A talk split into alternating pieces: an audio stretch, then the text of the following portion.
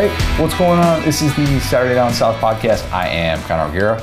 Will, first round of the NFL draft is in the books. Uh, many SEC picks, 12 to be exact, but zero, zero gas mask. So, I don't know. So it's not the best draft ever, is what you're saying? Because that was electric. It's not the most memorable draft ever. You know, when something like that happens and you get a Laremy Tunsil case, it kind of sets the bar too high. It's like we talked about with Finebaum and the, and the Saban blow up. Pretty much everything after that with SEC Media Days is always going to feel like a little bit of a letdown because you don't get those those unbelievable moments. I found myself wanting that viral moment. We really didn't get it, but that's still okay. Still a lot of stuff to get to to recap the first round of the NFL draft. We got an excellent show lined up. We really do. Um, I caught up with Fox Sports' Geoff Schwartz, who has a new show out that's called The Big Boys Club. Talked about some of the stud offensive linemen in this year's class, as well as his career playing the NFL at Oregon. Uh, just a heads up, we recorded that on Wednesday, so keep that in mind when he talks about a few of those those first round guys. He kind of does like a little bit of projecting and whatnot. Uh, you're going to hear that and be like, oh wait, you know, I, thought, I thought those guys have already been picked. Obviously, they have. Um, so just remember that. And then we're going to end with uh, Nashville in figuring it out. So the NFL draft, in my opinion, watching the way that it played out, bookended with Georgia players this night wherein Travon Walker emerged and became the number one overall pick. This was just a massive night to flex for Kirby Smart. Mm-hmm. I mean, it really was. Think about it. Think about this. You have five Georgia defensive players drafted in the first round. One of them was not Nakobe Dean somehow, some way. We're going to get to that in a little bit. But that's the most ever by the same unit in round one. So pretty incredible their perspective, just like that alone.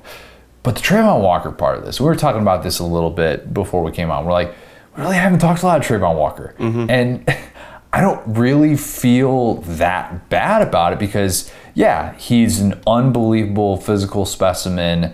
The traits, that's what everybody's talking about. It's traits versus production, this argument with him. And if you listen to some of the draft commentary where David Pollock is like, he just hasn't been able to produce like some of the other guys, which is interesting thing to say about number one overall pick. We're not talking. Doesn't about have a lot of mileage on him. Come on.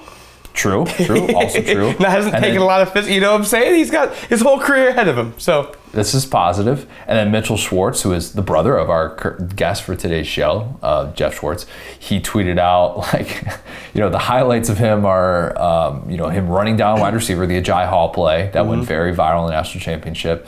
Um, you have him stopping a pulling guard on a counter and then like tipping a pass. The the hurry that he had on Bryce Young, like these are the plays that stand out for Travon Walker, the guy who just became the number one overall pick. And people are going to throw out all the combine stuff, and I, I totally get it. He, the fact that he outran 12 receivers at the combine is it's insane for a guy of his size. Like he tested like Myles Garrett, Jadeveon Clowney, like he did what you would want him to do in that setting. And I, I mean, I remember like I was thinking about this because I'm like, you know, I don't get too deep into the mock drafts until, you know, right around the combine. That's when it starts to pick up a little bit and I start to really kind of dial into this stuff. But I'm like, I wonder what he was in mid December. I want to I want to go back because mid December is before the playoff, right? Right. He has this this really impressive showing in the college football playoff. He had a game high seven pressures in the national championship. But go back to mid December. Like the regular season's over. Conference championship weekend is over. Todd McShay had a mocked at 27.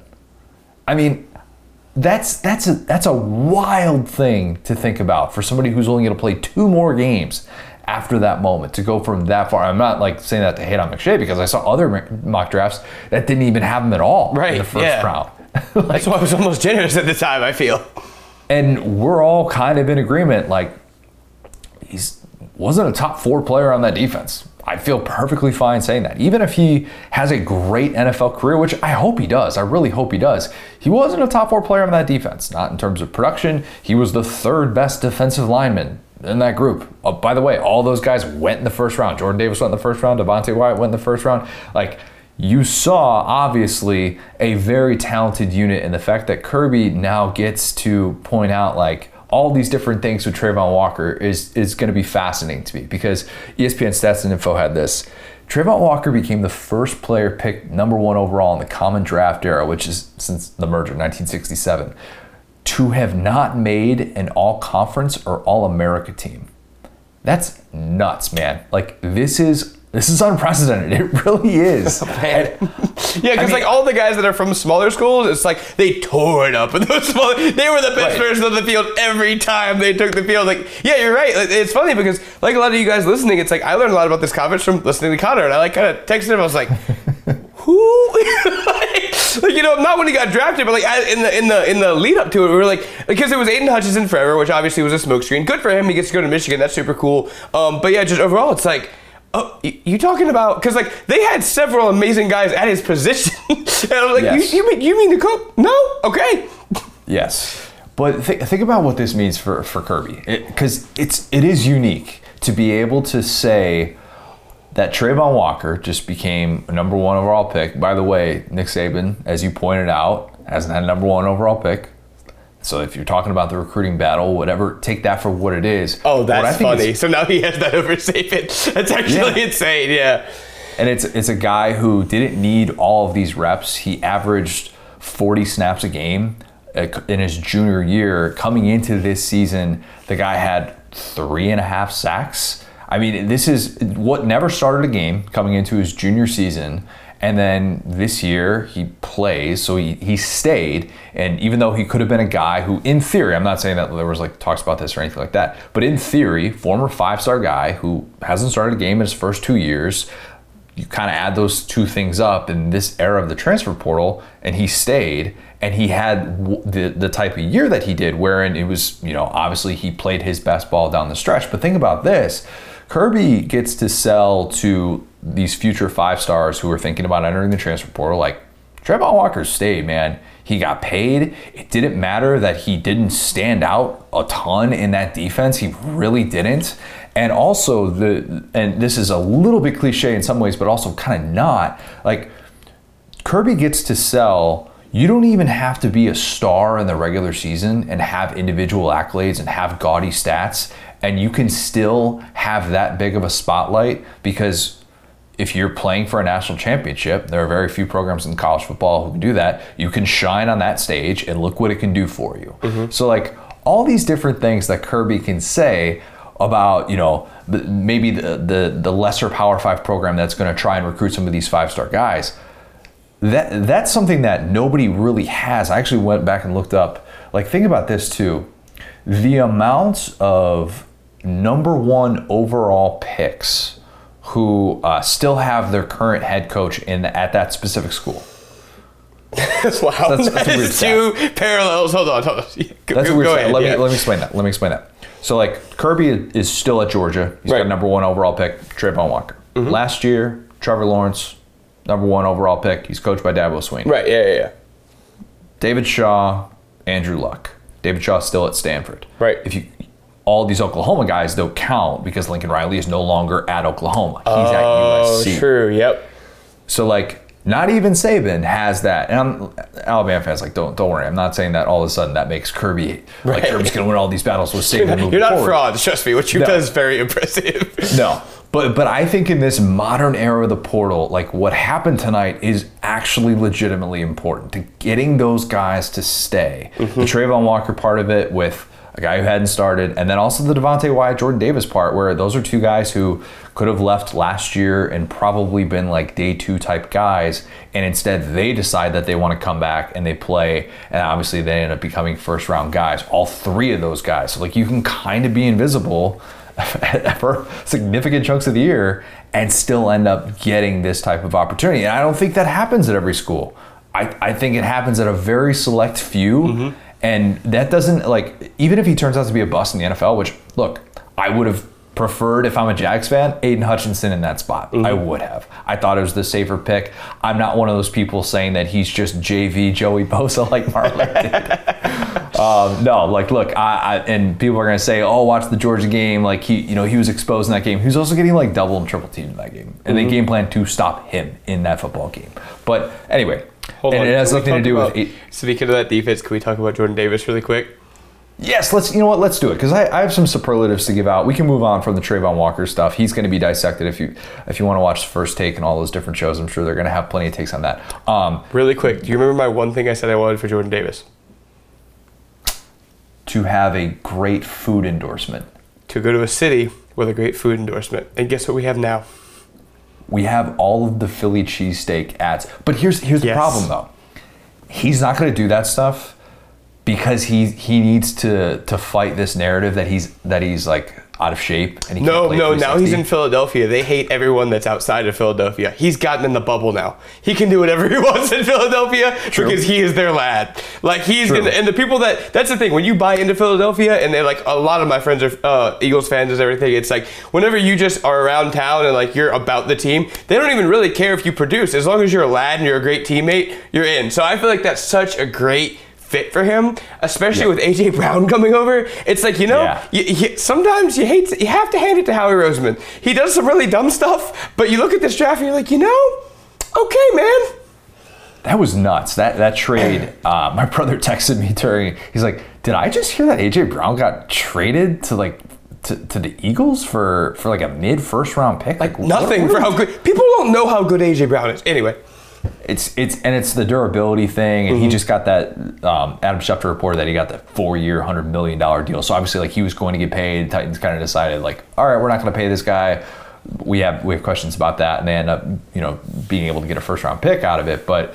So that situation then kind of opens a door for one of the guys we were banging the drum for coming into this draft, Treylon Burks, Mm-hmm. who gets drafted by by the Titans as kind of this immediate AJ Brown replacement as a guy who was being compared to AJ Brown. dude, how about the guys in the audience with the AJ Brown jerseys, the Titans jerseys, and then they start playing it, and they start playing Burks' highlights next to AJ Brown as a cop. I was like, y'all are going through it right now. I hope he turns out like AJ Brown. Wish we had one of those. I know, and I, there's part of me uh, as a as a Treylon Burks supporter who like, look, I, I think I think he's the best receiver in the draft. I Mm-hmm. really do, and and may, maybe I'm biased because I've watched more of him than other guys, admittedly.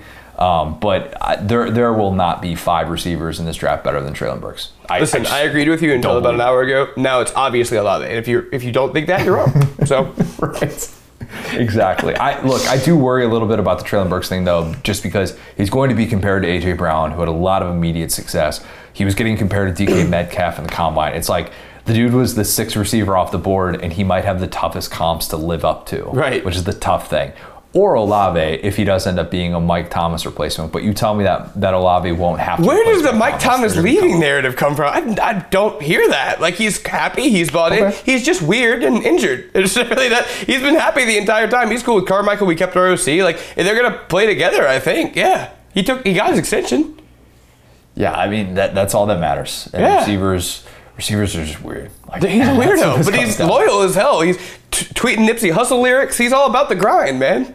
So he didn't tweet out like Lamar Jackson did the WTF. Oh, oh, oh! Really quick, really quick. So that was a bad tweet. My favorite tweet so far is Jonathan Jones from the uh, Patriots. It said, "Ain't none of these boys crying. They got NIL money already." That killed me, bro. That's pretty good. That's pretty good. Yeah, it's welcome like to the nobody's reacted. They're all billionaires. Yeah. Yeah, exactly. Great point. Yeah. Or uh, my other favorite tweet of the night was uh, Malik Willis, who didn't go in round one, surprisingly, um, and he tweeted out. NFL Network tweeted out a picture, um, and, and they said something to the effect of like. Like Malik and, and his mom are, you know, sharing a moment or something at the NFL draft. And he quote tweets it. He's like, "That's my grandma." I've been in that situation as a social media manager. You try to be nice, and it's like it backfires. You're like, "I'm so sorry." You can't do that in that moment. You got to be 100% sure. Like, I've made that mistake uh, on, a, on a handful of occasions. Um, you could say I kind of stepped in it if you listen to the end of the, the, the Geoff Schwartz interview. Uh, people listening to this will be like, oh, Connor, you kind of stepped in that one. You shouldn't have asked that question. But you'll, you'll see what I mean. Not as big of a mistake as probably what NFL Network did, but Malik was, Malik was able to have fun with it. Um, I have a couple superlatives here favorite landing spot for an SEC player. Already did. Jordan Davis was one of them. The other that I really liked was Kaiir Elam, the Florida corner, who now gets to go to a situation in Buffalo where he gets to play opposite of Tre'Davious White, assuming he's going to come back, be healthy. I I actually mocked that. I think that was the only pick in our entire mock draft that I got right.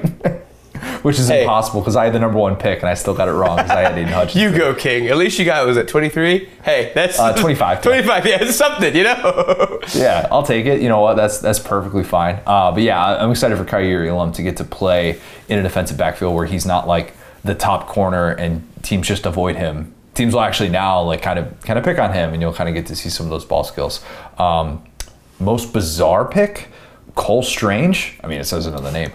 the brother. Chattanooga guard, buddy. It's the Patriots, so like they can do that. Like Patriots, Ravens, Steelers, they can all get away with random picks like that. You're just kind of like, oh, They said this boy was a 10-time Dean's List academic All-American. I was like, he had five years of eligibility. He made the Dean's List every time. He is the most Patriots player I've ever seen in my life. I'll say I'll say this: if you're gonna go to, to Chattanooga, which you know what, they gave Kentucky a good run for their money, they really did. Um, shout out to the Mocs. If you're gonna go to Chattanooga to get a guy in the first round who everybody had graded as like a third round guy, he should probably at least be a tackle. He's not even he's not even a tackle. Come on, man. Garnecchia, I don't know. you know? I mean, what can Yeah, you do? wha- whatever. Patriot, watch him. He's going to make like 10 Pro Bowls or whatever, and we'll, we'll look back on this. Um, Chattanooga, though, had more players drafted than the entire Big 12 combined in the first round. Again, for the second consecutive year. Tough look. Well, hey, Really tough look. Cincinnati, though, they're coming. They ain't backing down, so. Um, Sauce Gardner's chain was maybe the highlight of, of night one. Did you see that chain? He's got it says Sauce. Mm-hmm. Oh, yes. I, I don't know if it's two separate chains, but he has the chain with a bottle of of sauce, like the hot sauce. I tweeted it out. It's it's unbelievable. I mean, I, I kind of wish that guy had played for a higher higher profile program, just so that we could have been talking about Sauce before 2021. And those who like follow it really closely probably were. But yeah, the Jets had like an oddly great draft. It was Yeah, strange seeing I everybody like that. praising the Jets. Upsetting the whole balance of everything. Relax, okay? They get Garrett Wilson, they get Jermaine Johnson. Oh, another weird flex for Kirby. Uh, although maybe maybe that's not a flex. That that Jermaine Johnson left, became ACC Defensive Player of the Year, and actually kind of slid a little bit. So he slid like you know far enough behind. You know, I, I guess he didn't fall behind like you know a bunch of guys, and it wasn't exactly like the Jameson Williams situation where he went just behind. Uh, Garrett Wilson and Chris Olave. So you're like, oh, I guess it makes sense. That's why he was the third best guy. We need Um, to do like a, bit segment on here where it's just like recruiting pitches, where we turn any piece of bad news into like a recruiting pitch. Hey, if you start your career here, no matter what, you're going to the first round. Doesn't matter if you stay, if you leave, if you transfer. Yeah, um, but yeah, it's it's it's kind of strange to see uh, a situation like that where we're we're seeing a lot more guys in the portal who can go to other places and and and have this like massive oh hey that's all they needed was their their one opportunity to be able to kind of have that that big pre-draft season. Um, what else did I have here? Uh, the I had for most surprising SEC non first rounder. It's got to be Nakobe Dean. I, look, short arms, I don't care. I don't care. Give, give me that guy in the middle of my defense. I, I feel I feel like we in the college crowd are having to to like shout it from the mountaintops to the NFL draft folk about how great Nakobe Dean is. And there's going to be a moment with whatever team drafts him. Again, we recorded this right after the end of the first round, so we don't know that officially yet. If you're listening to this over the weekend or something, you already know that. But I feel like there's going to be a moment in like week five or week six of this NFL season where Nakobe Dean's going to do something ridiculous, and then the NFL crowd is going to like try and claim him and be like, "Oh, see, Nico, this is why Nakobe Dean, you know, you know, should have come off the board quicker." And we're like, what what what were we saying? What what have we been doing here this Right. entire time? Georgia having five defensive players drafted in the first round and Kobe Dean not being one of them just feels wrong. It just does. I'm sorry. That guy is unbelievable, and I don't uh, look. I, I don't get into all the NFL draft stuff in the way that that a lot of other people do, and I'm sure a lot of people will tell me I'm wrong with that. Sorry. I just think that he's he's a difference maker, and not picking him in the first round. It's just a, a head scratching decision. Even though I do like Devin Lloyd, the Utah linebacker, it was kind of like it was either going to be Dean or Lloyd was going to come off the board, and Lloyd ended up being that guy. So take that for what it is. Uh, once again, SEC wins the first round draft title. 12 SEC players taken. Not a record setting year. It wasn't exactly shades of 2020, but still, the SEC is going to win the draft title for most players picked.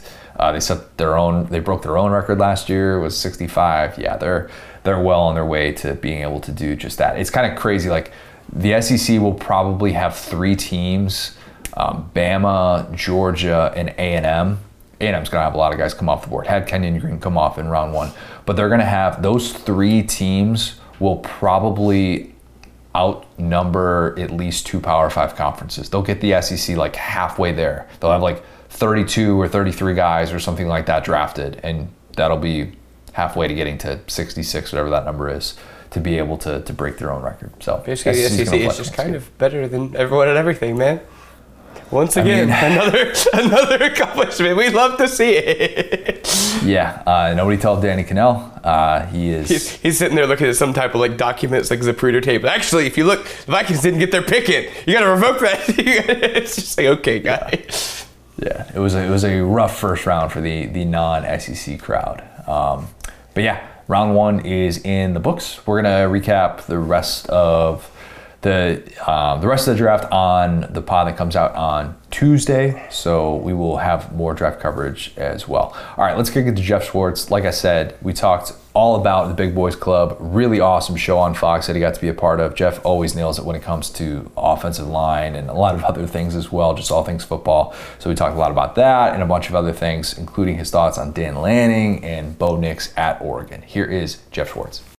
I'm now excited to be joined by a very special guest. It is Geoff Schwartz. Geoff, you're involved in a, bunch of different things now. You've got a, a Sirius XM NFL show. You've got a Sirius XM Pac-12 show. You've got the, the Fox Sports gig. Uh, you've also got this this new show out uh, that by the time that this drops on Friday, it'll, it'll already be out. It is the Big Boys Club Offensive Line Draft Academy uh, be honest with me, you were just looking for an excuse to go hang out with some offensive linemen for a few weeks, and Fox was like, I, I "All was, right, yeah, th- that's fine."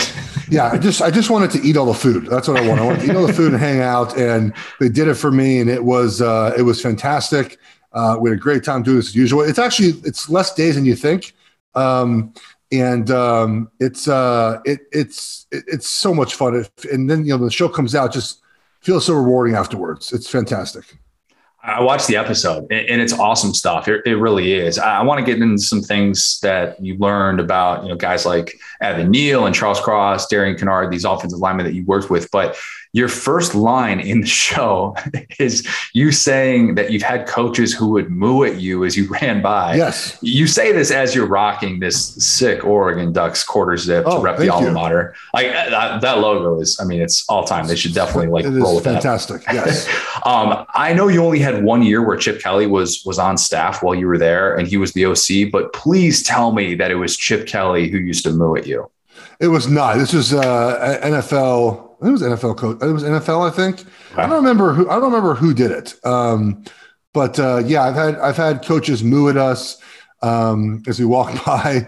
Um, you know, uh, or uh, maybe called called elephants sometimes. We're just kind of like parading because you know elephants will kind of go like in a parade, you know, like in a circus, and we kind of just parade down uh, by ourselves. So um, yeah, we get called a bunch of different names. Most of them are are endearing in the end, um, but a lot of them just are just people being you know, just means the wrong word because we're offensive linemen. We're weird. Like it doesn't. We don't care if people make fun of us. Um, it's just fun to start the show with that. Look, I very quickly on the show.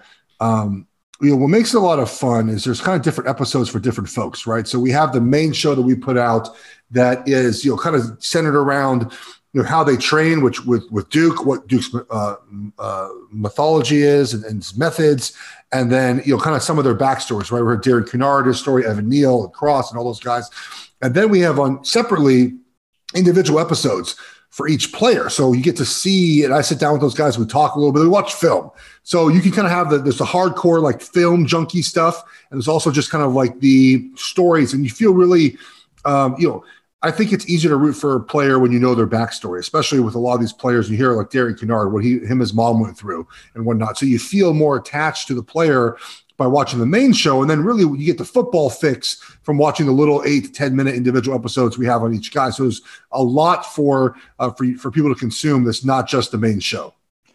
I've been in some of these pre-draft workout uh, situations. I spent a day at IMG a few years ago, but yeah. never I've never been to one that was strictly for offensive linemen. And I was amazed to see that you guys were even doing like slow mo film breakdowns of the first 10 yards of the 40. I mean, they say like the 10 yard splits are really important for, for offensive linemen, the explosion, all those different things. But is there an offensive lineman that you've kind of seen in this class or another who just kind of blew you away with that? And like you, you sat down and watched, it, you're like, oh my God, that's that's yeah. different. That stands out. So you know, so that all that all that is really done by you know. Here's it. I just kind of like show up, right? I just parachute in, see what they're doing, talk to these guys. Of course, I've watched the film we prepared, but you know what what Duke does and what and what Les does there, the speed coach at Sports Academy, um, is special. It's really, and this is why I think, just generally speaking, we look at the combine numbers, and this year was incredible. The guys ran so much faster, and it's, and then you watch the show and you see them talking about the foot angle on your second strike, your second foot strike, right? And his shin angle and where your knees at and your hip. It, it's so precise now that I feel like the numbers are just not as important. Like, okay, a guy ran a four nine, maybe it was a five one a couple years ago, but can he block someone? Right? Like, yeah, he spent all this time running a 40, preparing for it. But in the end, like, can can someone block someone? And so I think when you look at the guys that we have, you know, Trevor Penning, for example, had Charles Cross, great combine numbers fantastic. But they can also block people. It's kind of important. Um, and so I think I think for those guys, I was very impressed with like Trevor Penning, man, for his size and his ability to explode out of his stance, especially. And that's what we measure for offensive linemen. Duke talked about it in the show. The five to 10 yards, right? The first five to 10 yards is kind of that burst. And you find, you know, our position is about you fire off the ball. The last 20 to 40 yards, I mean, that's not really what our job is. I mean, it's nice if guys can run fast, but the first 10 or 20 yards is supremely important to, uh, to, to, to the testing. To me, Trevor Penning was one of those guys that really I just didn't expect it, and it was really good. I don't know how many people listening to this podcast know Trevor Penning and like a know his story at Northern Iowa, and he kind of talked about it on the show and how he didn't get offers from Iowa or Iowa yeah. State and seeing the pictures of him as a recruit, I was ready to be on board with him and be like, oh, small town guy who was like overlooked. And then you see the pictures of him as a recruit where he's wearing the kicker jersey. And you're just oh, like, yeah. oh, I, I, see why this guy didn't get offered by Iowa. Did he kind of like, it, it, sounds like he really made a lasting impression on you because to have the work ethic to gain that kind of weight and to have that kind of discipline, like that kind of says something about you if you're yeah. willing to put yourself through that. It, it does. And I, and I really, you know, I'm, it's, it's impressive that, uh, he's able to do that. But to me, you know, it's it's really hard to teach um, desire and attitude and want to, and the ability for for Penning to want to be great and then obviously play that way on the field. You, you can always tone that down. You can tell him, "Hey, man, we just can't have so many penalties. There's a lot of penalties. Like, just it's just not not so physical, right? You can turn that down. Turning it up is nearly impossible. So I like his attitude. I like his mindset, and I like the underdog. And the question now becomes obviously as a first round draft pick, you know, you, you, you have to keep that going, right? Because now you've made it. You're going to get millions of dollars you never thought you'd have even two years ago. And now it's about honing the mental state and being able to perform at your best level, knowing you have kind of that security, which you, which you haven't had for, for years now. I, I want to uh, preface this again by saying this is this is going to be out on Friday after the first round wraps right. up. So as of this recording, we don't know specifically like where these guys will end up, but Darian Kinnard seems like a guy who, like, we're going to look up nine years from now and he's going to be a franchise player for the team who drafted him. He's, for those who have kind of seen him, the Kentucky offensive lineman, for those who have seen him over the last few years, he, I, he's a really captivating guy. Even as you're kind of watching him in this, he just seems so rock solid, even though he had this, this rough upbringing, like you talked about, single mom, abusive father. What did you learn about him and what do you think his NFL potential is? So you know, Kinnard's story is is one of the better ones, right? I mean, it's not it's not a good story. I mean, it, you know, his upbringing wasn't great, but I think the story is obviously how him and his mom were able to overcome their upbringing and both be very successful in what they do. You mentioned his mom is working on her second master's degree, I think, right? And obviously what Kinnard was able to do. And, you know, I think with when you look at him, and the way he, the style he plays with. Again, it's a lot of aggression, but it's a lot of just very physical hand striking. Uh, very good with his feet. He's going to be a guard in the NFL, in my opinion. Um, and you know his ability to move and kind of can play in confined spaces, and his his smarts, his intelligence, are really going to help him. And then of course you have that drive, and he kind of he's a very quiet guy. It's interesting. He came off on the show as very goofy, which I didn't get that impression when I mm. was with him. Uh, he's very quiet when the camera's not around, but he kind of turns that intensity on. And so, you know, I think when you have, you know, when, when you grow up the way he did, um, and you're always kind of fighting for everything, it, it kind of makes you a good offensive lineman, right? Like you just have to fight at that position. You're always fighting for something.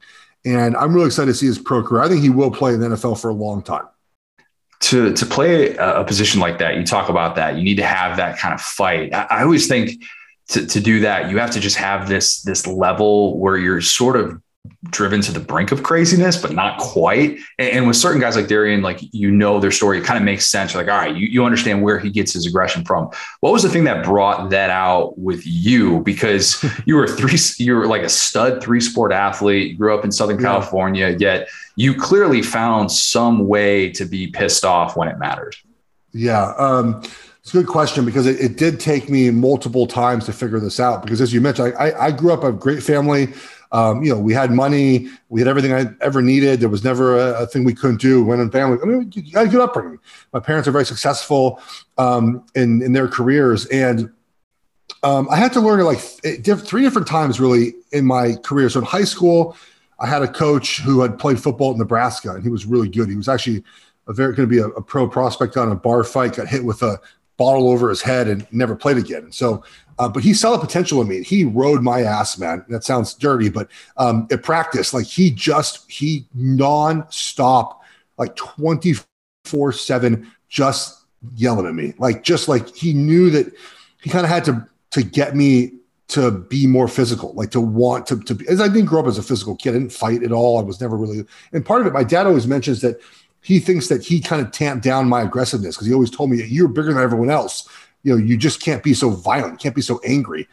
And so I remember, so so coach got out of me, like, in, is, and I kind of figured out a little bit in high school, right? Okay, you have to be aggressive.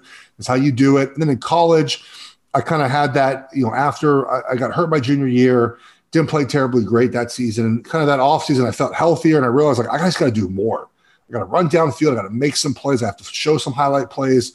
And the highlight plays for offensive linemen is just finishing guys, right? It's just moving a guy from point A to point B against their will. And then in the NFL, my my agent was like, dude, if you want to make it, like you better start dumping dudes on the field. Like you better you better pick it up a little bit. And so I just did. I just mentally got to a place where I could do that. And this is why the NFL locker room is so interesting before a game because I don't know if you've ever been in a locker room before uh, any any football game at, at a college or pro level, but you know everyone has their own way they get to the place they have to be at because you know, for three hours. Again, I'm not a violent guy. I've never been in a street fight. I've never, you know, thrown punches anywhere outside of a football field. I've definitely been in football fights. Um, and I'm a, no one would ever think like, oh man, this guy played for eight years. Yeah, he just was such a mean person.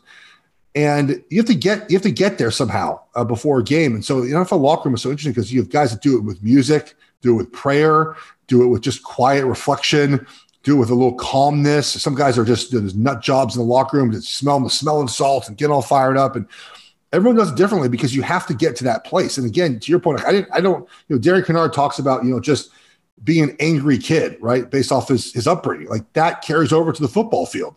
Um, I just, I didn't have that. And, um, I, I, had to manufacture that. And that's why I'm not worried about Trevor Penning or Kinnard or some of these guys we had in the film because they don't have to manufacture that. that that's, that's who they are you still found a way though to be in this role where you kind of become this this spokesman for for offensive linemen and it's something that you're obviously you're really passionate about and being able to kind of pass down to to, to the the next this next wave of offensive linemen. I, I am going to say though, I need to push back on the name Big Boys Club because I've seen Evan Neal at the podium and from the waist up. That, my friend, is not a big boy at all. Uh, he looks so skinny from the waist up. And the funny thing is, is like you watch this you watch it and you're like, oh, he's 11 pounds, 22 inches as a baby, six, seven and a half, 337 pounds of the combine. Like he lost 15 pounds and, and the weight is considered like a, a, concern. Dude was pushing 378 pounds in eighth grade. And if you go back and watch some of these clips, it's just insane. I mean, what he's had to do probably just to maintain that, like playing three different positions. Is there anybody that that Evan Neal kind of reminds you of? Because he seems super unique to have yeah. that sort of that sort of physical makeup. Uh, I I like draft season. I like everything about it. The thing I hate is comps. I despise comps. I I, I talked to Brandon Thorn, who um, is one of the better offensive line evaluators, and he has to do comps. And we talk about this all the time. I'm like, dude, I don't know how you do that. I hate comps. I have no idea. I don't have an answer for you. I don't know. I, like he he is who he is, right? He, he's a smooth pass protector. He's got really strong, heavy hands. In the run game, he's very patient. Um, I mean, I noticed about his game too, like just everything about kind of the way he takes his pass sets and the way he run blocks. It's very patient. Not a lot of wasted movement, not a lot of rushing. Um, obviously, we, we know he's very powerful. Um, I don't, I don't know who that comp is. I, there's, I know I'm disappointing you, but like, there's just not. I, I don't like play this comp game. I have no idea. He's just Evan Neal. It's who he is. Okay, let me ask this question. Play three different positions in college. Yeah. Where do you think I, his future I, is in the NFL? Oh, he's a tackle. He's a right yeah. tackle or left tackle. I think obviously we know we need to have two of those guys who are really good. And so I, you know, the Giants at five, if I think they would they would jump over the moon if they could get uh, uh, Evan Neal here and put him at right tackle or, or, left tackle, depending on where they view Andrew Thomas. Um, so yeah, he's a tackle to me. He's not a guard. I, th- I think Ike Ekwonu, the uh, you know the lineman from um, NC State, who you know could be the first guy taken as, as offensive lineman, he feels more in the mold of a guard than does. I don't see Evan Neal playing guard. Charles Cross is a, another one of those guys who yeah. just doesn't look like he weighs as much as he does, which is a testament to like kind of you know the way that that some of these guys are, are built kind of right. in that modern mold. I, have sort of I, have kind of uh, shared my skepticism with him in, the system. Guy who played in such a unique pass heavy offense, he, he, didn't see these loaded fronts the way that a lot of other guys do. Do the thing where you tell me that I'm an idiot because obviously you know way more about offensive line play than I do, and why his skill set will be able to translate to the next level. So I also share the worry about the offense he played in. Like that, that does worry me. Um, and it, has been a, it's worried me for a while now because the air raid offense. Um, if you look at the, the, the high draft picks, they just don't translate well. They really don't just ever really translate well. I look at you know, Austin Jackson, Andre Dillard the last couple of years, USC, Washington State, anything really the Washington State guys. A little bit of concern. The difference with Charles. Uh, and again, I still have that concern with Charles, but I, am going to make the case of why I don't have as much with him as other guys he wasn't recruited to play in this offense, right? He was recruited to play in Joe Moorhead's offense. Um, and he's just physically gifted compared to those other players, like his arm length, his his his quickness, his, his the way he uses his hips, um, and just his balance. He has a lead. He has the best balance of any tackle uh, in this draft. Like his ability to, there's places where he gets his hands knocked down, but he doesn't kind of he doesn't fall forward, right? His hands get knocked down. He's able to replace them because he's he's upright, got a very strong core, is where he's supposed to be. And so he, I'm not, I, you know, there's going to be a transition period for him because you know, I went on to put his Alabama game. I'm like, you know what? I want to see him versus Will Anderson. Let's see it. And like they just drop eight in coverage every play right? Because yeah. that's how you play that defense. I mean, that's how you play that offense. And so there's going to be a learning curve. Just you know, every, you know 30 reps in a game of one on one against the defensive end, 25 reps of, of run blocking, which you can do in the NFL. But you see when he has limited run reps that he's really good with his hips, he's good with his hands, he's very powerful. And so I think he's his physical traits are just different than other air raid guys. Because again, he wasn't recruited to play in that offense. Yeah. Uh, all of these guys get to hear their names uh, called over the weekend. You were 11 picks away from being Mr. Yes. Irrelevant back in 2008. Tell me a story from your draft day. Um, oh man. So, um, you know, I was, I was anywhere from like the 10th to 15th best tackle, like 11 to 15, sort of around there. I mean, be naive if people are, they'd be liars really if they tell you they don't look at where they're graded, right? And so 2008, it was the first two rounds were day one and two, and then the last five were day were day two. And um, 10 offensive tackles went in the first two rounds. So I was like, sweet, I must be coming up soon. Heck yeah. So I'm, I, you know, grew up in Los Angeles. I'm at my parents' house at 6 a.m. I wake up and I watch the draft. I'm, you're not, you tell you never watch the draft. So third round goes by, fourth round goes, like phone's not even ringing. Fifth round, I start getting some calls. Um, you know, uh, you were thinking about drafting you, nothing happens. Sixth round, nothing happens. And by the seventh round, I'm over this. Like I'm just like, screw this draft. I'm not, you know, whatever. And um, In the seventh round, too, your agent starts working on undrafted free agent deals. So you can choose kind of where you go at that point. They offer you a signing bonus, you go somewhere. So I actually had a deal in place to go to the Giants. Um, and then the Panthers called me, and um, it was Brandon Beane, who's now the general manager for the Bills. He was like the, um, you know, he was he was in the front office at that point, but kind of at the lower rung, kind of the guy that calls everyone, right? He was like player personnel guy or something like that. So he calls me and he's like, "Hey, um, you know, Brandon Beane Carolina Panthers. Um, uh, how do you feel about being drafted?" I think that's he said that to me or John Fox, one of the two. Whoever it wasn't, maybe not wasn't Beane. And I said, it, it said exact words. I said, at this point, I don't even care. I just was so over it. And he's like, well, congratulations, you've been drafted. And I was, of course, I was like beyond thrilled.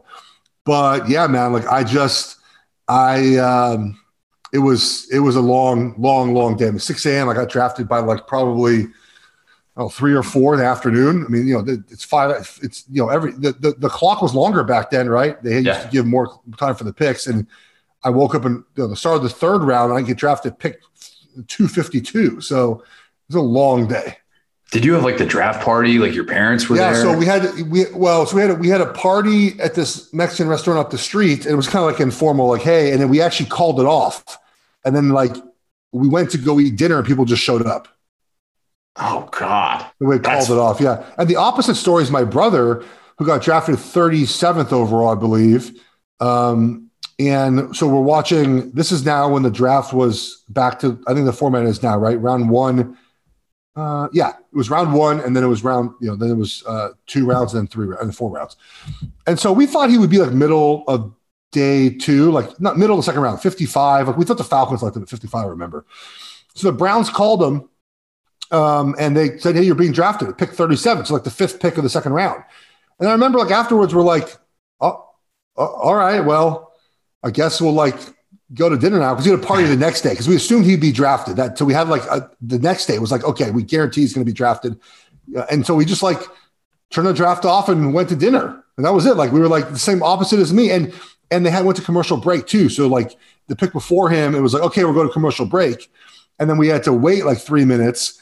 And then, of course, they call him. We know he's being drafted, but then they announce it, and we're like, we're like, okay, well, and and this is like before real social media. It's like there wasn't like you put out a big tweet or like a big. It was just like, all right, cool, like let's just go to dinner now. Were you doing the thing where you were like, hey, like, you know, they might be telling you you're going to this round, but you're like the No, skeptical no, guy. no, no. When they call, when it was like a, you can tell the difference between like a coach is fishing and this was like it was you know Ray Farmer, whoever the general manager was. Yeah. Like it was it was legit. Like he was going to to the and we didn't. The Browns were like not on the radar at all. We we had when the number popped up from Cleveland. I mean, he was shocked. Uh, I want to I want to get you uh, out of here on a few a few questions Yeah. about about your career. Um, let's let's start with college here. Um, Yeah. The going back to to 2007, yeah, 2007 when you're when you're at Oregon, and obviously that season was absolutely nuts. But Yeah. the, the way that your career kind of played out and get to that point where you're kind of this classic like guy who just kind of works his way up and whatnot. How did you end up at Oregon and not at USC? Well, um, so USC was right in the middle of Pete Carroll dynasty era, and I just wasn't good enough for them. Um, so there was um, that was 2004, right? And so they had uh, they had two scholarships for offensive linemen because they had a bunch of guys that were redshirted, and so they were actually the most honest team of them all. Ed Orgeron was the lead recruiter for me, and he would call me every Monday at seven o'clock on the dot, like he- on the dot. Um, he always told me, like, look, we have two spots. One guy committed already. The other guy we're waiting for is Jeff Byers, who was the Colorado Player of the Year. Like he was the number one offensive line recruit in the country. I think he was a center. And they said, like, hey, look, like if he says no, you're next up. They didn't even offer me. Like I went to, I did an official visit there, but I went to like a bunch of games, unofficial visit. Like I knew the staff and everything. And then, you know, one Monday, you know, they were like, hey, sorry, Jeff Byers committed. I was like, okay, cool. That was it. And um, the question is why I'm not in UCLA because my Mm. parents are Bruin alums and I went to every game as a kid. Uh, and they just they screwed up recruiting. They were they're very bad at it, um, and so I ended up at Oregon. I loved Oregon. I, I have no regrets. Of, I'm in Portland right now, actually, um, just randomly. But um, I I loved Oregon. I have no regrets going to Oregon. And Orgeron, like if if that offer had been on the table though, like was was is he as good of a recruiter as everybody says? he USC, is? well, Yeah, I, would. As much as I hated USC and I still hate USC, I would have committed there because they were winning. Like they were winning Yeah. and putting everyone in the NFL, and that would have been. I would have. My first year would have been a championship. Would have been 04. and then 05 was the Texas game. So I would have been, you know, I would have played. I would have won a championship my first year there, and the second year I would have played. You know, would have been part of the best game of all time. Um, that's why you went to USC. Is it frustrating to now look at the Pac-12 and and think, oh man, like everybody associates the Pac-12 and it's like return to relevance with whether or not USC is going to be able to get going with Lincoln Riley. Like as an Oregon guy, is that like a, a tough mean- pill to swallow?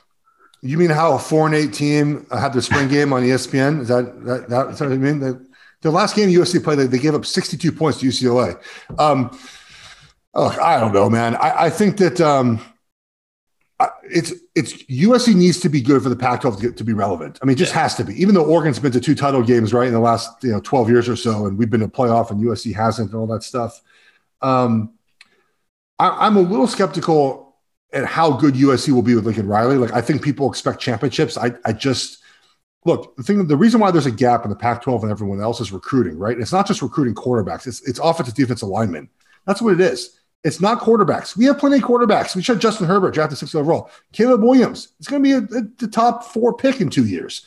It's offensive defensive linemen. There's just not a lot of them there.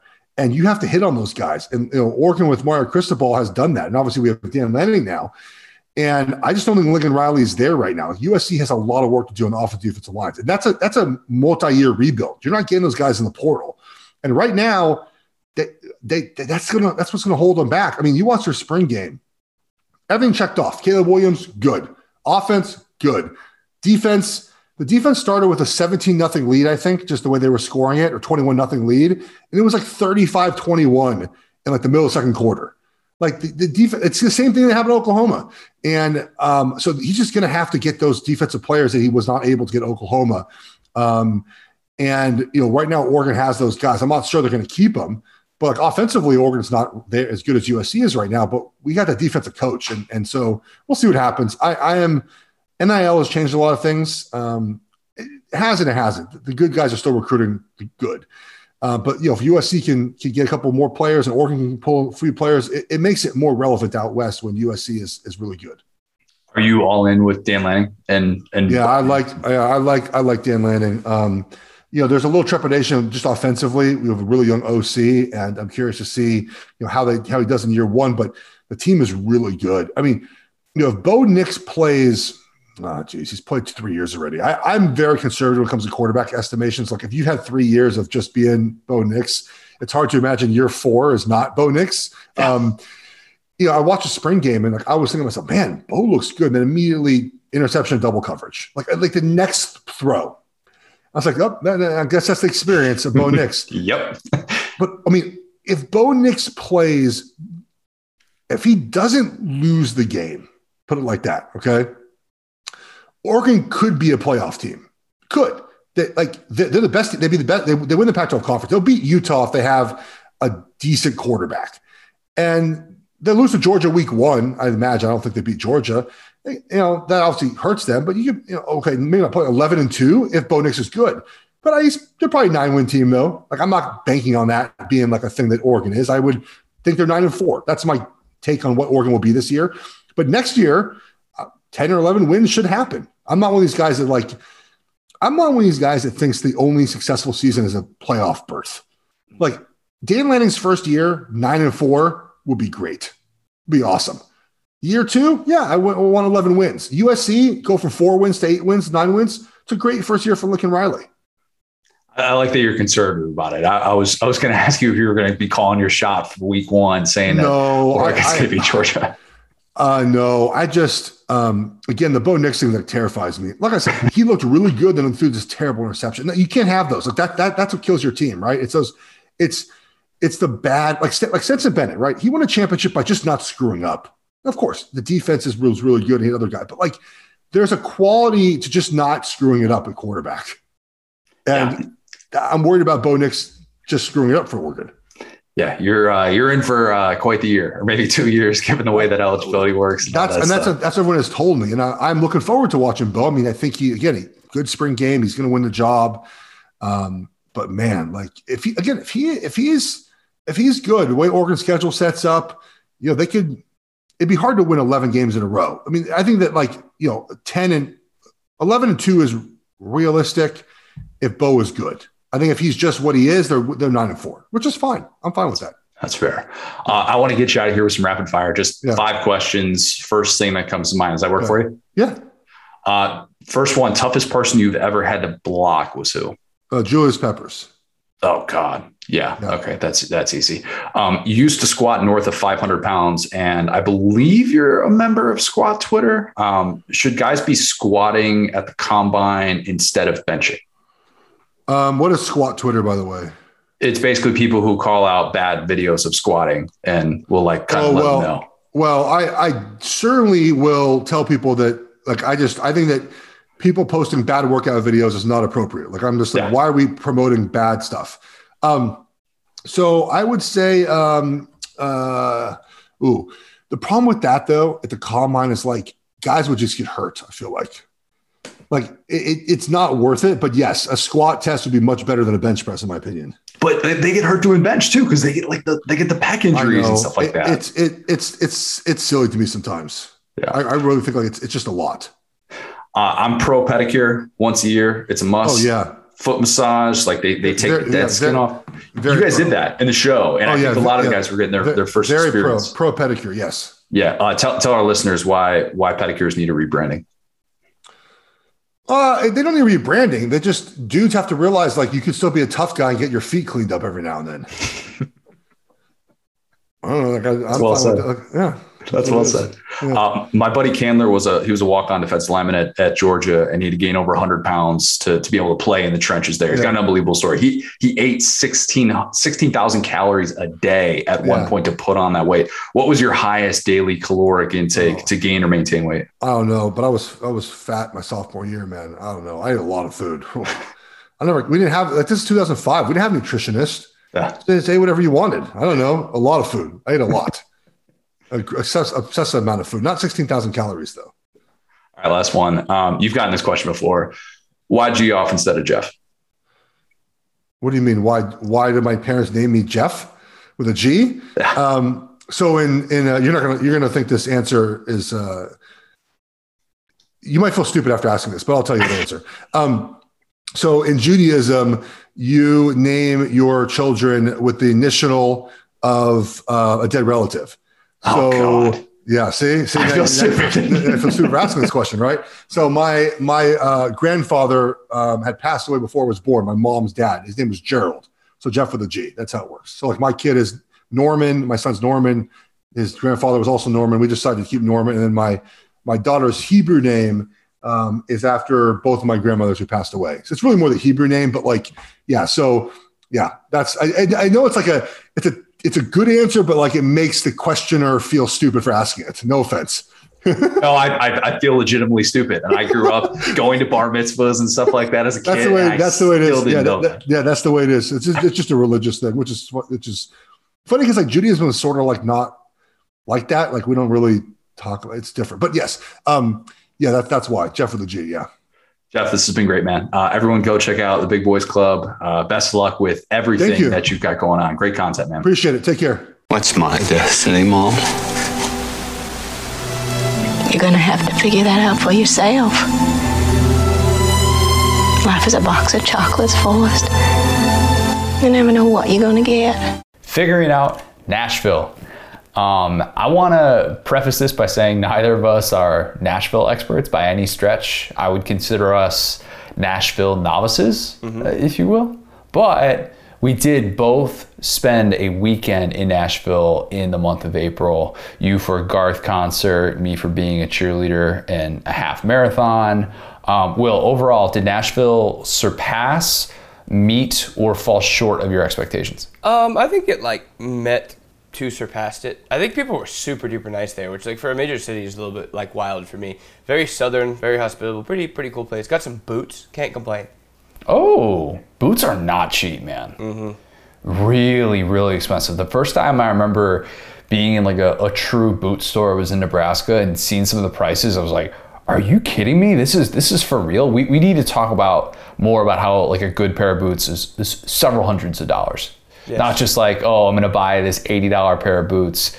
cowboy stuff, man, it's no joke. You got you gotta have you gotta have have some dollars. You know, you gotta. I'm not saying you got to be like you know one percenter to afford that stuff, but man, some of that's just like it's it's real steep. Uh, and Nashville itself is, I mean, pretty expensive town. I would say Airbnb market is insane. Could did you stay? Did you stay like downtown, a hotel, Airbnb? Like, what was your situation? Yeah, we were at the we were at a hotel downtown. It's man like i don't know if it, it for for us i don't know how much of it was related to it being the weekend of the half marathon wherein tens of thousands that's of people probably were there. Yeah, traffic flow Like- not great on marathon. yeah no it wasn't. Um we i mean we booked like several months out in airbnb and we were basically staying like right off of church street. So we were like pretty close to downtown and we wanted to be because we were you know everything that we were doing was there and didn't want to necessarily stay like a half hour away and have to commute and do that whole deal or rent a car or whatever. I mean we wouldn't have had to rent a car. My brother was driving but you get what i'm saying. Like we just kind of wanted to be in, in the heart of it and look like I, I don't know about you. I kind of went into it with a little bit of an open mind in that you know kind of what Nashville is about these days. It's very different compared to the lone time I was in downtown Nashville as a high school senior or as a high school junior in like 2006 or 2007. I, I can't remember when that was, but Those are almost Um, uh, those are the Vince Young years. Dude, they, they were. I think he was a rookie. I want to say he was a rookie when, yeah, because he got drafted in 2006.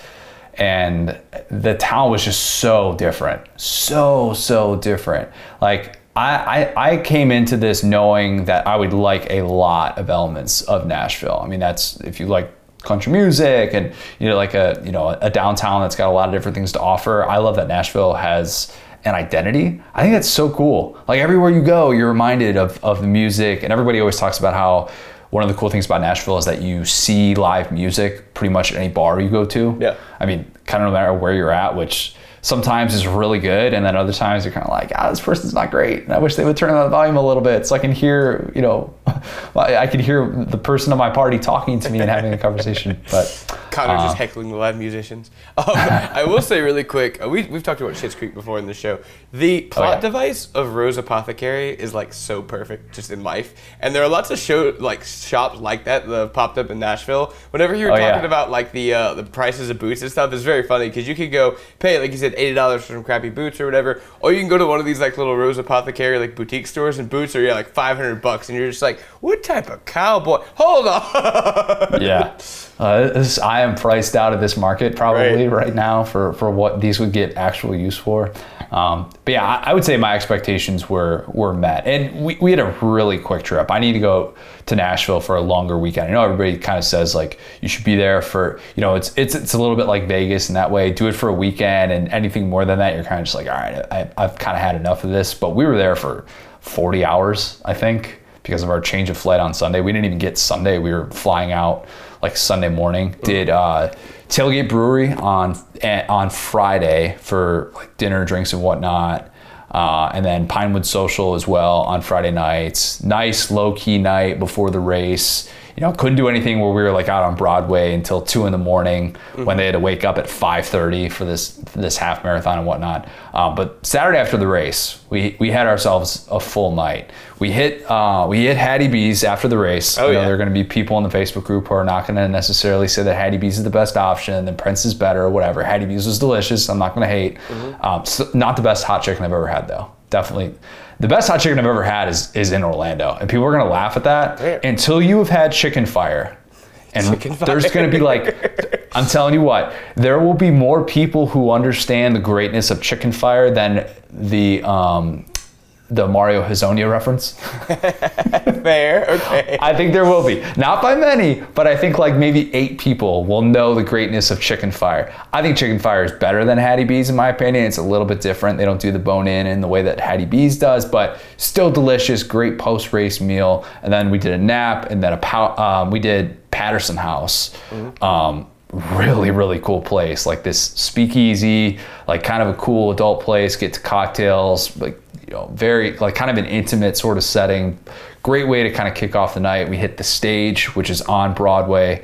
And then we went to martin's for kind of like dinner live music drinks all that kind of combined into one. And then we hit pins after that as well which is like basically like downtown Dave and Buster's, somewhat. Um, but cool sort of place. So we, we hit a lot of different spots while we were there in a, vi- in a very, very short amount of time. And I, I found myself saying afterwards, and I'm, I'm curious if you had this same, this same thought kind of leading the weekend. It was like, I feel like there's at least six or seven other places that I would like to still hit in Nashville that I just didn't have time to be able to get to. Oh yeah, we um we got really lucky because I have two friends that actually moved up there after college, and uh, they both get well. My one buddy TL, you would love TL, huge baseball fan, just really cool guy. TL? TL, yeah.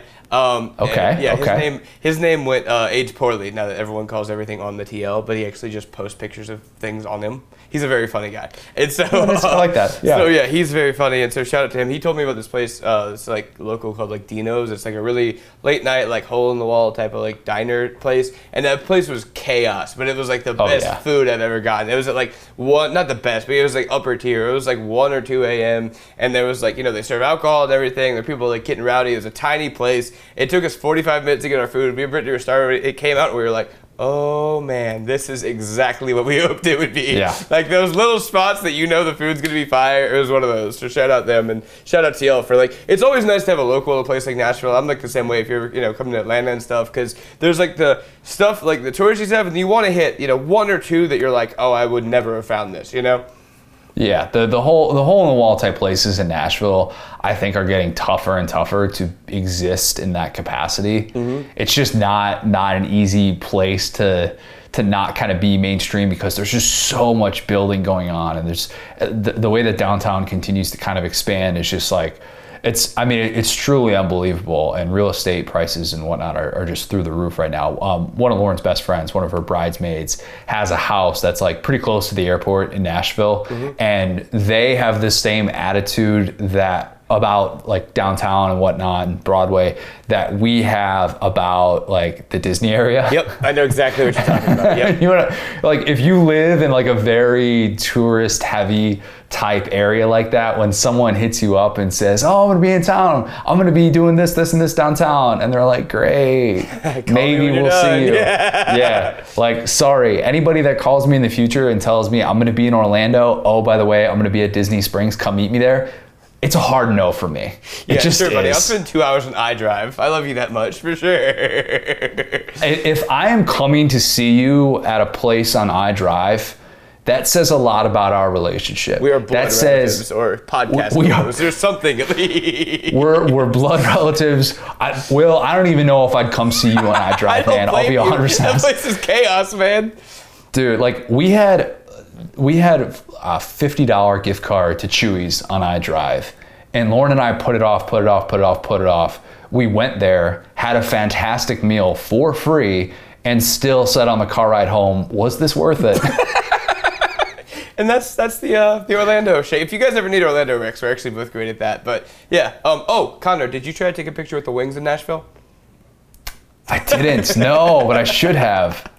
Dude, that line, oh my goodness, dude. It was like a hundred people long we went by it. And like I was with my family who are all older and they were just like, What are these kids doing? And we're like, Don't worry. It's a thing. Is that bigger on IG or TikTok? Oh, it's got to be IG. That's an original IG like certified staple. Those little wing pictures. That's what made IG big.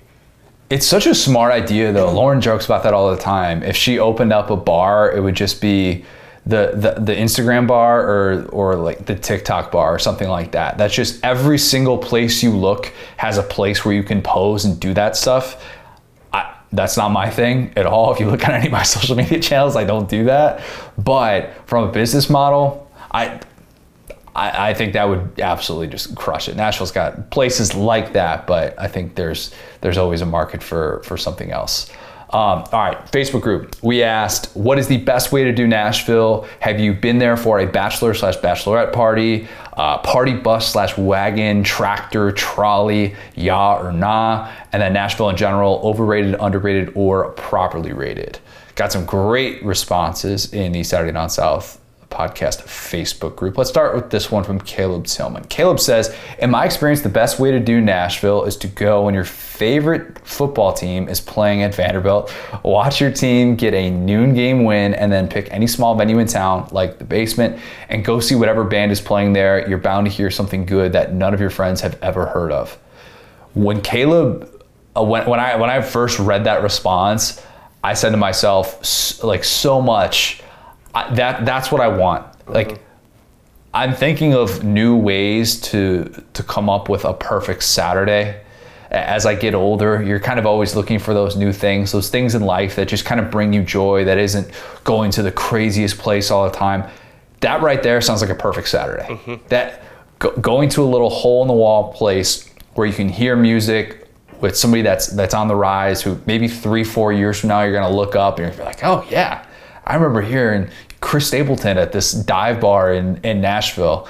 That, that sounds like a, a fantastic day that I would fully be on board for. That is a great way to do Nashville. I don't know if I personally will be doing Nashville like that anytime soon. It's tough to get the bosses to sign off on a Saturday at Vandy. I was about to say, dude, I would try to finesse one Saturday a year at SDS because you know tickets, respectfully, are like two dollars. I've seen them. You could literally just be, or you could go as a media member, but the advantage really wouldn't be because you could just sit there like Harry Caray in the stands and just have the same, the same, just open air. Nobody's bothering you. We also had that. We had this idea a few years ago on SDS, a little peel behind the onion here, to do um, to do like a big story on Nashville that would be built around like Derek Mason's recruiting efforts there. This was like a 2019 idea or something like that, wherein we would go out to his favorite lunch place and then kind of like ride around Nashville with him. And that would be kind of a kind of a feature type story that we would do. That would be probably the only way in which I could get the bosses to be like, "Hey, go to Nashville for a story. let's let's uh let's let's this is what we're going to do. This is what exactly what it's going to look like." But yeah, it's tough to be able to say um, I, I need you to expense a trip to go watch Georgia against Vandy when this game's going to be over in the middle of the first quarter. Listen, Can't you do can't do that with Clark Lea though, because he'll take your driver's license at the beginning of the thing. But hey, son, you're in this back. You answer Good some point. trivia questions, and then we're good to go here. All right. He takes my media credential. He's like, "You got to earn this, buddy." right. I need to see a full game story writing about this football team that actually makes sense for you to have earned your credential. what a kid. I need Vandy. Look, I need Vandy to get good so I can actually justify this. That's what we need. Let's do it. Yeah, But we're Caleb- all rooting for Vandy here. We want, we see the best version of Vandy in Vandy. And when you ride around Nashville, to bring up the Vandy point, you really get a totally different sense that, like, you know what I'm saying? Vandy is a beautiful campus that is very Beautiful. well funded, and it's like we always like joke about Vandy out here, but it's like, no, these dudes are balling. like, let, Yeah. don't let their sports success take away from what they care about and what they're good at, which is educating people and stacking that paper. And they're great at both of those. I didn't realize that Vandy at Vandy you live in dorms all four years. Mm-hmm. Had no idea. Yeah, you don't live in like off-campus housing or anything like that. Because we were we were in in that like that area. We didn't go through the campus and do like a whole tour or anything like that. But we, when we were at um, Tailgate Tailgate Brewery, we were right by there, and we were seeing Vandy students come out and whatnot. And I, I, I thought it was a great place. You know what? Also is sneaky underrated. Belmont. Yes. Belmont is beautiful. Mm-hmm. Holy cow. That's where we were stationed for, for holding up our signs during the half marathon. Belmont is gorgeous. I found myself saying, Does Belmont need a bid of the SEC? They, they look the part, Be man. there by yourself with a sign, trying to get Bell on it. I'll allow you to the SEC, Belmont. Uh, all right, Michael Dark says, I love Nashville. I can't imagine living there with all the annoying uh, bachelorette parties. Savannah is a popular bachelorette destination, uh, and we try to avoid downtown on the weekends because of how obnoxious they tend to be. Yep. If I lived there, um, like Lauren's Lauren's friends do, I would have that same impression. I would avoid it at all costs. I would find all my my spots kind of on the outskirts of downtown. I would bite the bullet every once in a while if I had a really good friend come through and they wanted to see it and you wanted to kind of show them around a little bit. But it's got to be a really good friend. It's got to be a really good friend because otherwise, I mean, look, I've heard of very sane people driven to extreme lengths dealing with people on the streets in Nashville. Okay. Kind of leave it at that. We don't need to get into that story. But it was not me. It was not me. It was not my brother, but just somebody I know who was was very much enraged by a situation that unfolded driving through Nashville. Um, yeah, that that that's always going to have to be something you think about too. That's kind of the frustrating thing. If it's colder or something like that, if it's January, much like how we love going to the theme parks in December and January, that's probably the, your time to hit downtown if you live there. That's facts. Yeah, I mean, going to the going to the uh, theme parks is like a gamble because you might get a cold day where you know you dress, you're ready to go, and you you end up just getting your nipples really cold on a, on a roller coaster, and that's the worst. Dude, I love, I love a cold day at the theme parks. It is the absolute best. Give me, and, and I say cold, relatively speaking, Yeah, like when we're talking 50 in Central Florida. I know what you're talking about, yeah. Give me, give me 50 degrees and a quarter zip at a theme park, and that's a beautiful day. That's actually fair. As long as you're dressed, I'll take yeah, that all day. good. Yep. Uh, we got a lot more here. I don't know if we're gonna get to all of these, but this one's good too. Uh, Jeff Jensen says Nashville is best done on a long weekend. Mm-hmm. Think Thursday to Sunday or Friday to Monday. You don't need a party bus or trolley. Bar crawling on Broadway is the best with all the live music. Preds are in town. It's worth it to go. Bridgestone is an amazing venue as far as hot chicken goes. Prince Prince's is way better than Hattie B's, but also give Patterson House a look. I did. Uh, classy speakeasy with top notch cocktails. Confirmed. Great cocktails. If you're willing to spend a little bit more on a cocktail, that's like you, you can go to some places. My, my brother put this best. He's like, there are places you go to where you get a $12 cocktail and you're like, this sucks. Why, why, did, why did I do that? place like this you go and you you see the process of like how they make the drinks they like make the drink in front of you as well and it's like it's it's a little bit of a show but the cocktail itself is like this is delicious and it kind of packs a punch too. You know, two beer connor was two beer connor was feeling it after after patterson house. They uh they do not skimp on on the bourbon there. It was it was great though. It was a good time. Um yeah. Bar crawling on broadway. I have never seen anything like that. Maybe with the exception of Times Square.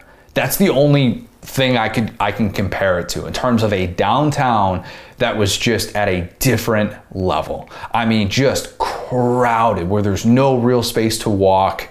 And I, I don't know how much of that was because it was the first real like hot kind of nice weekend where everybody wanted to be outside Saturday night, half marathon crowd also in town.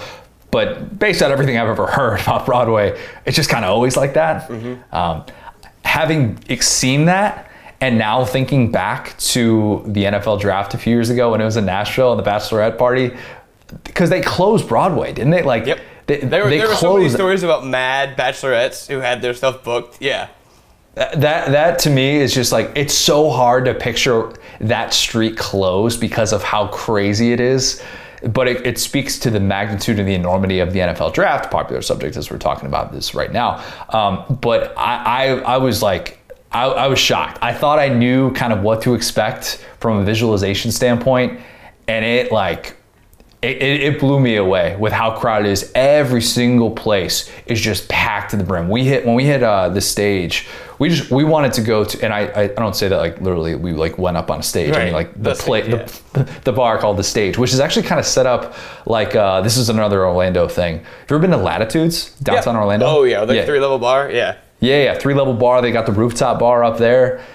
I love me a rooftop bar. That's to me, if you can be outside in great weather, rooftop bar, live music, heart of downtown. That's like, that's all I need. That uh, that's that's to me like the best kind of downtown experience where you just kind of want to freeze time. The the the artist who was who was playing live music there hit on uh, a little heartache on the on the dance floor, little Jon Pardi for me.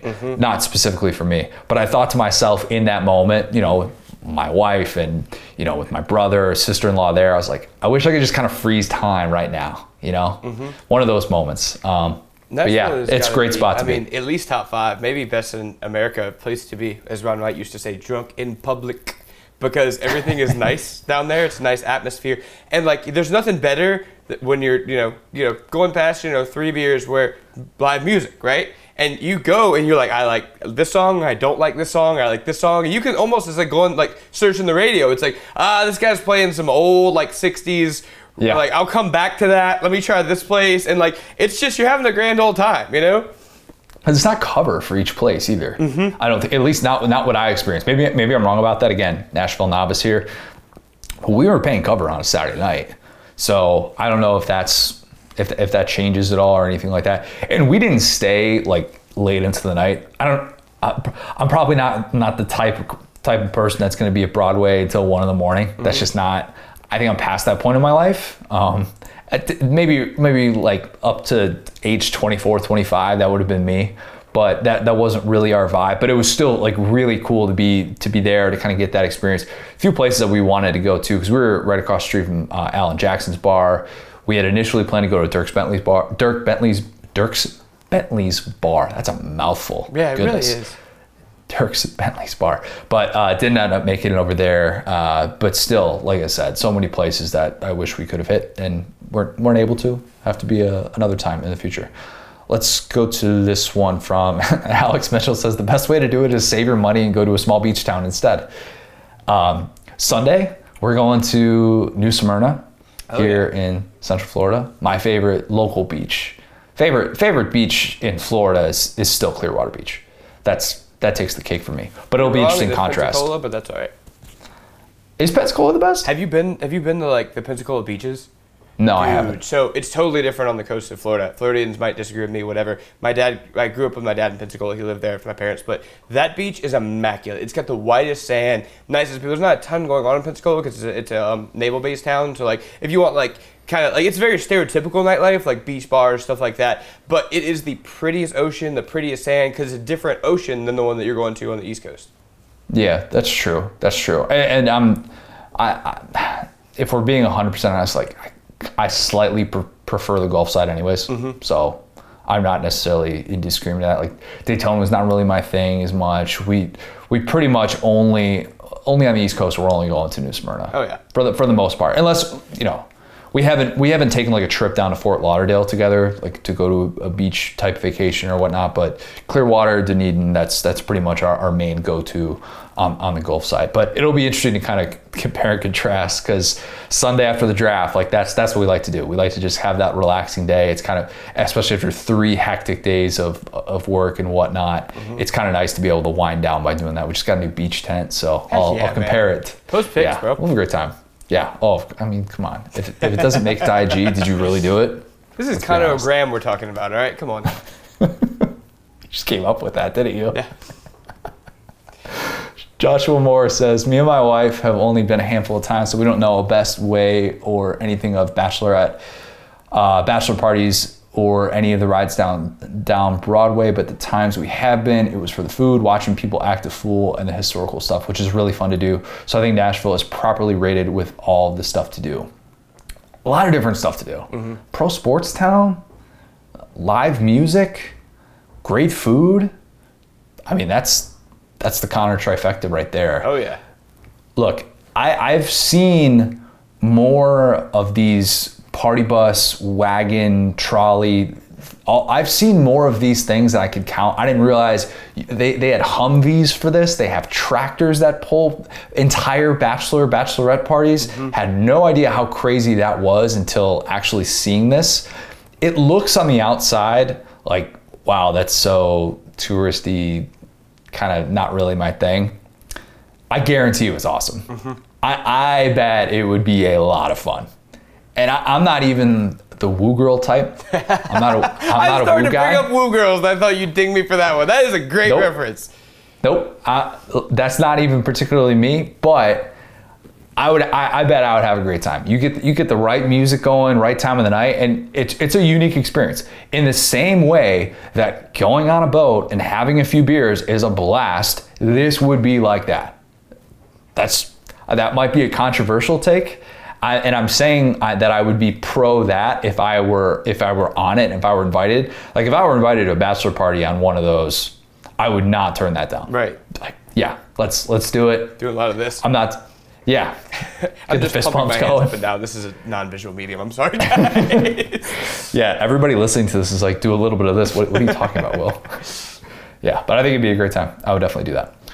Uh, let's go to this one from Alex Chance. Alex says, I went for a bachelor party and sadly I don't remember much of it because all the rest of the group wanted to do was bar hop. We did not get a party bus or anything like that. We Ubered downtown and then walked everywhere. I remember Broadway smelling horrible and then watching the cleanup crew come in hosing the streets down when everything shut down at night. That was a sight to see. I love that there was live music almost every place you went to. I would like to go back for just a normal visit and enjoy some of the other stuff the city has to offer. I'd love to go to I'd love to go to a Preds game. Absolutely love it. That'd be fun. I don't think I'd wear a Blackhawks jersey, but I can't definitively say that I wouldn't wear a Blackhawks jersey. It'd be a great time though. Mm-hmm. I, the, seeing seeing like that that venue and that arena, yes, looks like an awesome place to, to catch a sporting event. I love when there are places like that um, when you you don't think Nashville, Hockey Town, USA, or anything like that. Things that have just kind of formed in the last 15 years or something. 21st century franchises that have just kind of taken it and run with it. Um, going to a soccer game in Atlanta would be awesome. Yep. You know, done that. stuff like time. Yep. That, that's Yeah. actually a really great allegory. Obviously, NHL's a little bit bigger, but you're right. I definitely want to go to a Preds game, and I'm not a Preds or a hockey fan, really. Yeah. Yeah, some some of those venues you just need to see. I would love to be able to get back and, and do something like that. Uh, Krista Kissinger says, "Love Nashville. My best friend and husband lived there. When I went to um, when I went when LSU was playing Vandy, LSU hosted all their radio shows in a bar on Broadway, which was a blast. All the other coaches were there mingling with the fans. It was probably the best LSU road trip I've been on. Also, the best party bus I saw was the hot tub one. I didn't see that one." I just picture Tom Haverford with the, the hot tub limo. Yes, That's dude. That would kill in Nashville. If he had just moved from from uh, Pawnee to Nashville, he would have been a millionaire. Actually, that he was just in the wrong location. Entertainment, Entertainment 720 would have never died. Yes, it would have been like a multi-million dollar business in Nashville. That's yeah. I assume that somehow, some way, Jean-Ralphio is a millionaire anyways, and Oh, he figured things out. Crypto. Come on, you know how. Good point. Great point.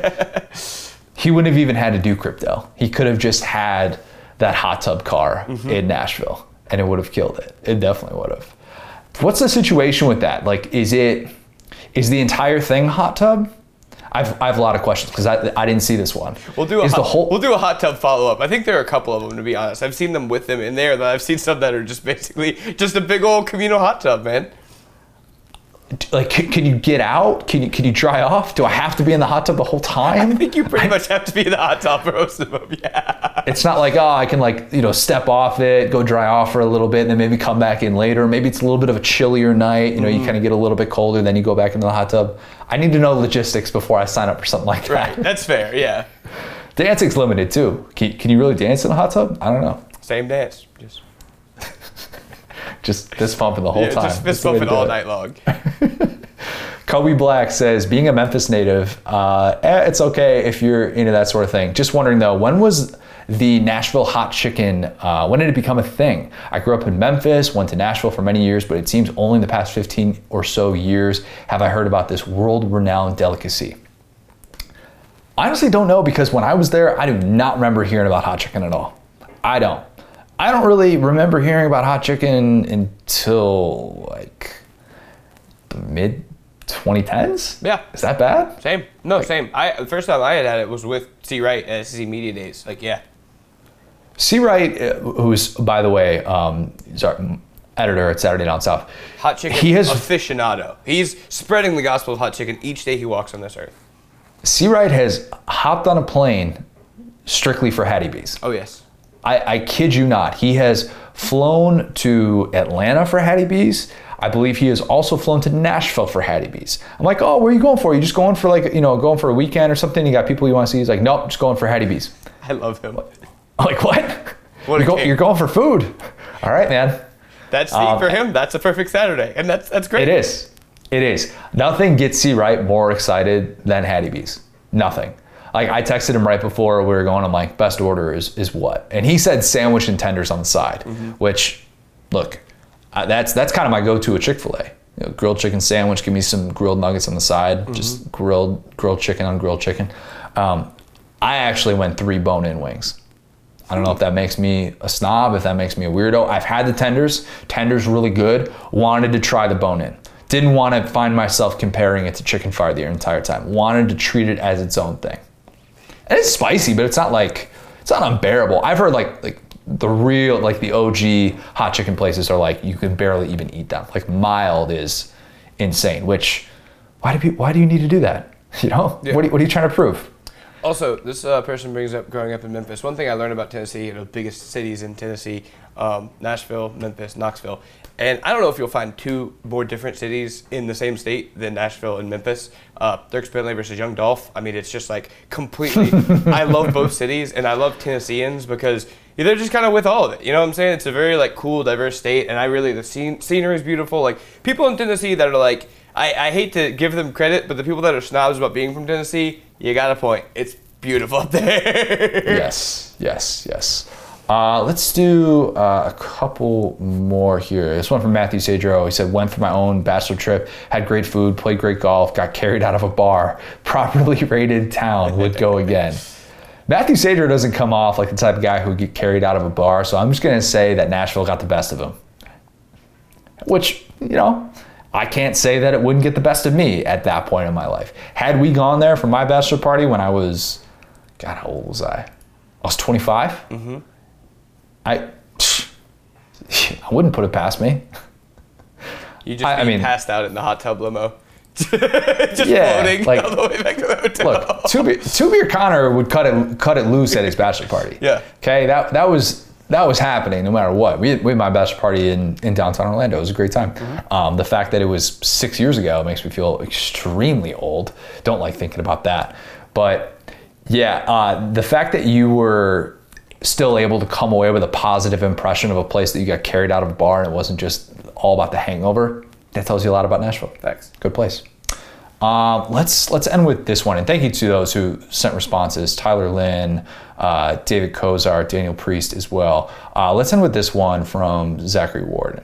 Uh, Zachary said, "Grew up in Nashville, still unsure why we blew up in the 2010s. That being said, War Memorial Auditorium is great. Also, any concert at Ascend is fantastic. When the Preds are playing, downtown is a madhouse and can be great fun, but parking is a nightmare. Yep, I can totally see that. We drove around Bridgestone Arena, at, like around the convention center, because we had to drop off our wives so that they could get like their race bibs and packets and whatnot. We like there, there was no parking. We, we eventually found a spot, but we're like, if there was any event going on here, I, I just don't know what you would do because I don't want to pay twenty dollars for for an hour, but whatever.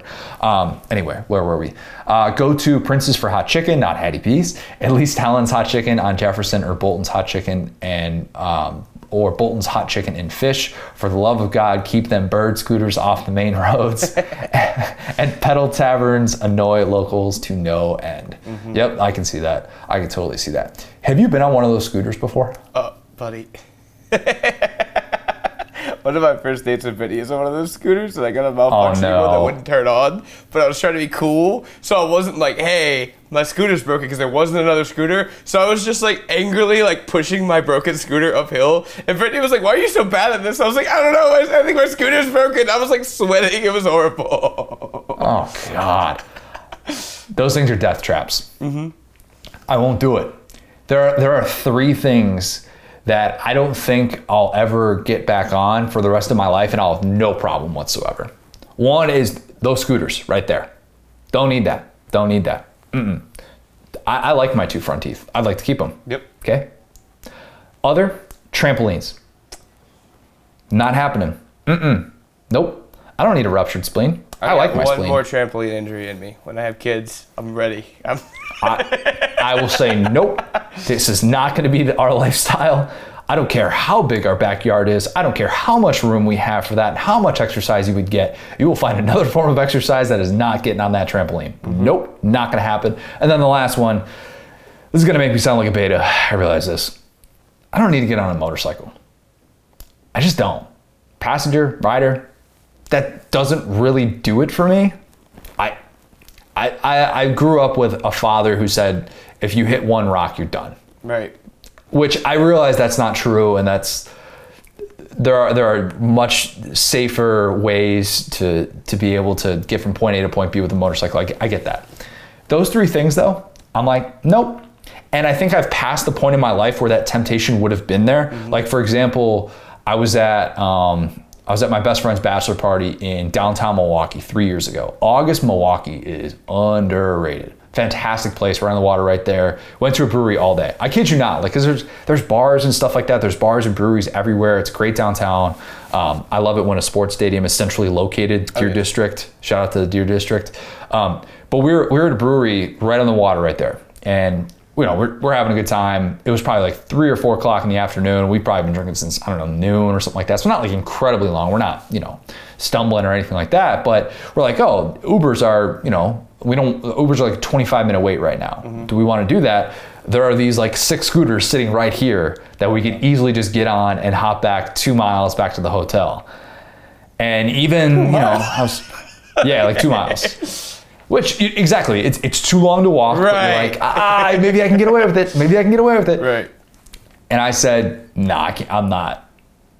I'm, I'm not doing that. I'm just not. Like, I, I don't. I don't have enough confidence in my ability on those things. It, look, I'm not shaming anybody who does. If you've been able to do it, more power to you. I've heard too many horror stories, lost teeth.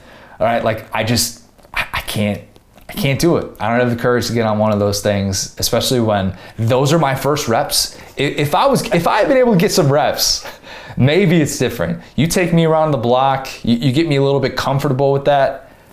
In no other scenario do you get on something like that for the first time that you have no experience with. It's different than renting a car and figuring out how to drive a, a, a Dodge Neon, all right?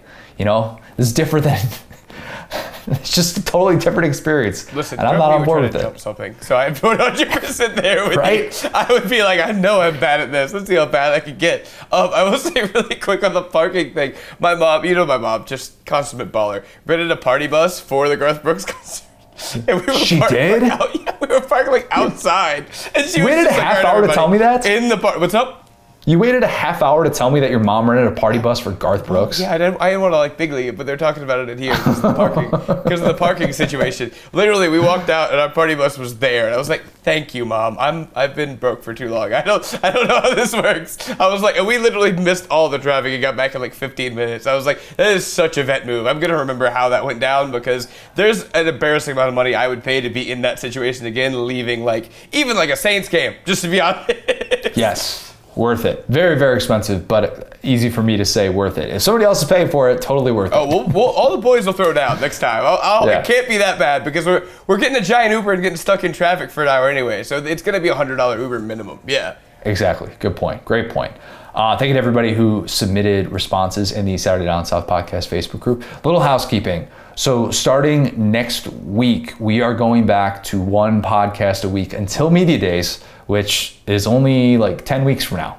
I know, crazy. Mm-hmm. I, I think that time is going to absolutely fly by. But I did want to say thank you because we basically hit mid-season numbers in the month of April. Yeah. And it has been so rewarding to sit back and watch that like these number these listeners have not dipped off in in these last couple months at all despite the fact that that games have ended and we get into the what what is called the off season. It's just been Us awesome to kind of horrible see. takes, and you guys are still here. It's crazy. Thank you. you guys haven't hit that unsubscribe button so really really appreciate that. And in all seriousness fired up about the future. We're going to do some really fun things. Maybe do some different things with some interviews want to try out some new ideas that i think everybody will really enjoy. So tell a friend tell a coworker tell a stranger on the street tell whoever to subscribe tell your parents to subscribe i don't know but leave us a five star review if you have not already done so. Join the Facebook group, your name read out air with Figure It Out or Bold and Brash. Thanks, guys. Enjoy the draft. Talk soon.